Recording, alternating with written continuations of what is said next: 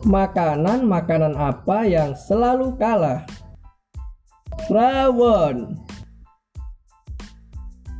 Halo semuanya, selamat datang di Suara Podcast. Di podcast ini, kita akan ngobrol dan berbincang dengan teman-teman yang kita nggak tahu isi pikirannya maupun isi dompetnya. Nah, tapi mereka punya karya. Apa karyanya? Yuk pantengin terus di Suara Podcast.